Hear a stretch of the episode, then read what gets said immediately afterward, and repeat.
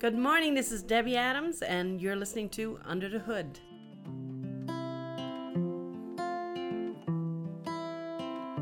This morning, I thought I'd talk about one of the things that can hold business people back, and that is shame.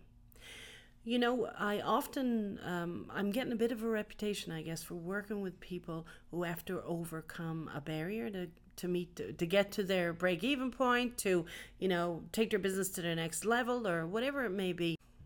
When I think back to uh, uh, my days as a mechanic in the military, there were times when we'd work on a vehicle and if we just could not figure it out because, you know, sometimes, sometimes it isn't what you think it is um, we would do all the troubleshooting on the vehicle and then we'd take it to this guy. And his name was Wade. He was like the car whisperer.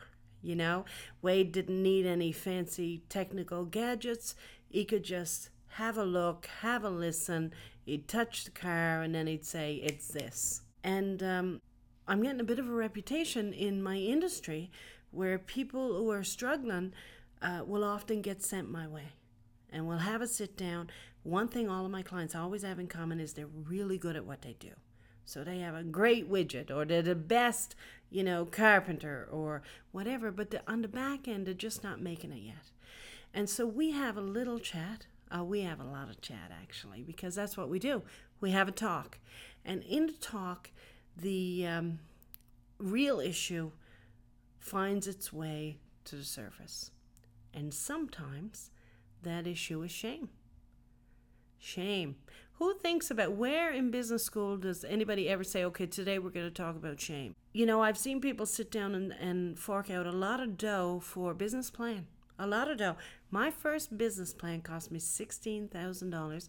I'm not ashamed to say it, and it was garbage. Absolute garbage. Somebody saw me coming and they decided to rip me off. There's no other way to say it. It is what it is there are a lot of people out there that have forked out dough for a business plan. But a business plan, it doesn't dig under the hood, right? It outlines everything you're supposed to do externally to get your business where it needs to be. Show you how to market, who is it that you need to network with, who's your ideal client, all that jazz. But it doesn't ask that question do you have anything internally that might be holding you back? Where shame shows up for a lot of people is in, uh, I'm going to talk about my own personal bankruptcy. And, you know, I don't mind sharing my own story. I went bankrupt before I went into business. Uh, in 2019, I'll be celebrating the bankruptcy being taken off of my um, my uh, credit score, which is just phenomenal. I'm you know I'm going to really celebrate that day because it's a great day. But I come from a background where we pay our bills, and I visited a trustee in bankruptcy, I'm going to say six times in two years before I went in and said, okay, I'm going to do it now. The writing was on the wall. There was no way I could get out from under the debt that I had without uh, a job, without an influx of cash somewhere. And that just wasn't happening for lots of reasons. I'm not going to sit here and talk about a victim story because I believe that we end up in the places that we end up because of choices that we made even though the choices are so tough sometimes, they hardly seem like choices at all, right? But I ended up in that place where I needed to go bankrupt because of choices that I made. It was a tough choice. It was a tough choice because we pay our bills. We don't walk away from our bills. So I had that thing shame. You know, shame that I couldn't provide for my family and that I couldn't pay the people who had been so generous and kind to me. It, it hurt. It hit me real deep. I meet a lot of people who've also been in that place. You know, if you have a business person who's gone bankrupt, in all likelihood, maybe he's burned some bridges.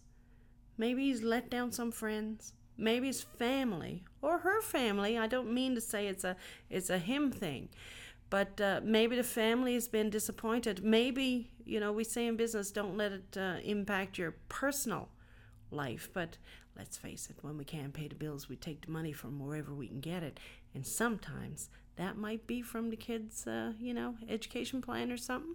So we uh, show up and we have this shame.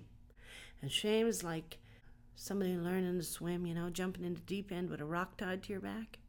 If you're trying to do business, and you got all this shame, you haven't processed it yet, you haven't forgiven yourself for the choices you make, it can hold you back in your business. it's not a it's not an easy process, but like most of these processes that I talk about, the first thing you have to do is say it. I'm ashamed of that. I'm ashamed of ending up in that place. But what we're not going to do going forward is bully ourselves anymore. We're not going to like talk down to ourselves. We're going to accept our own imperfection. And we're going to process that and then we're going to move forward. And you're going to take with with your shame processed with all of that put where it should be you're going to take all of that great business knowledge that you had before you ended up in that place and now you're going to do it this time and you're going to do it better. Because there's no school like the school of hard knocks. This is debbie adams here. If you want to know more get on over to www.peoplecan.ca who's your daddy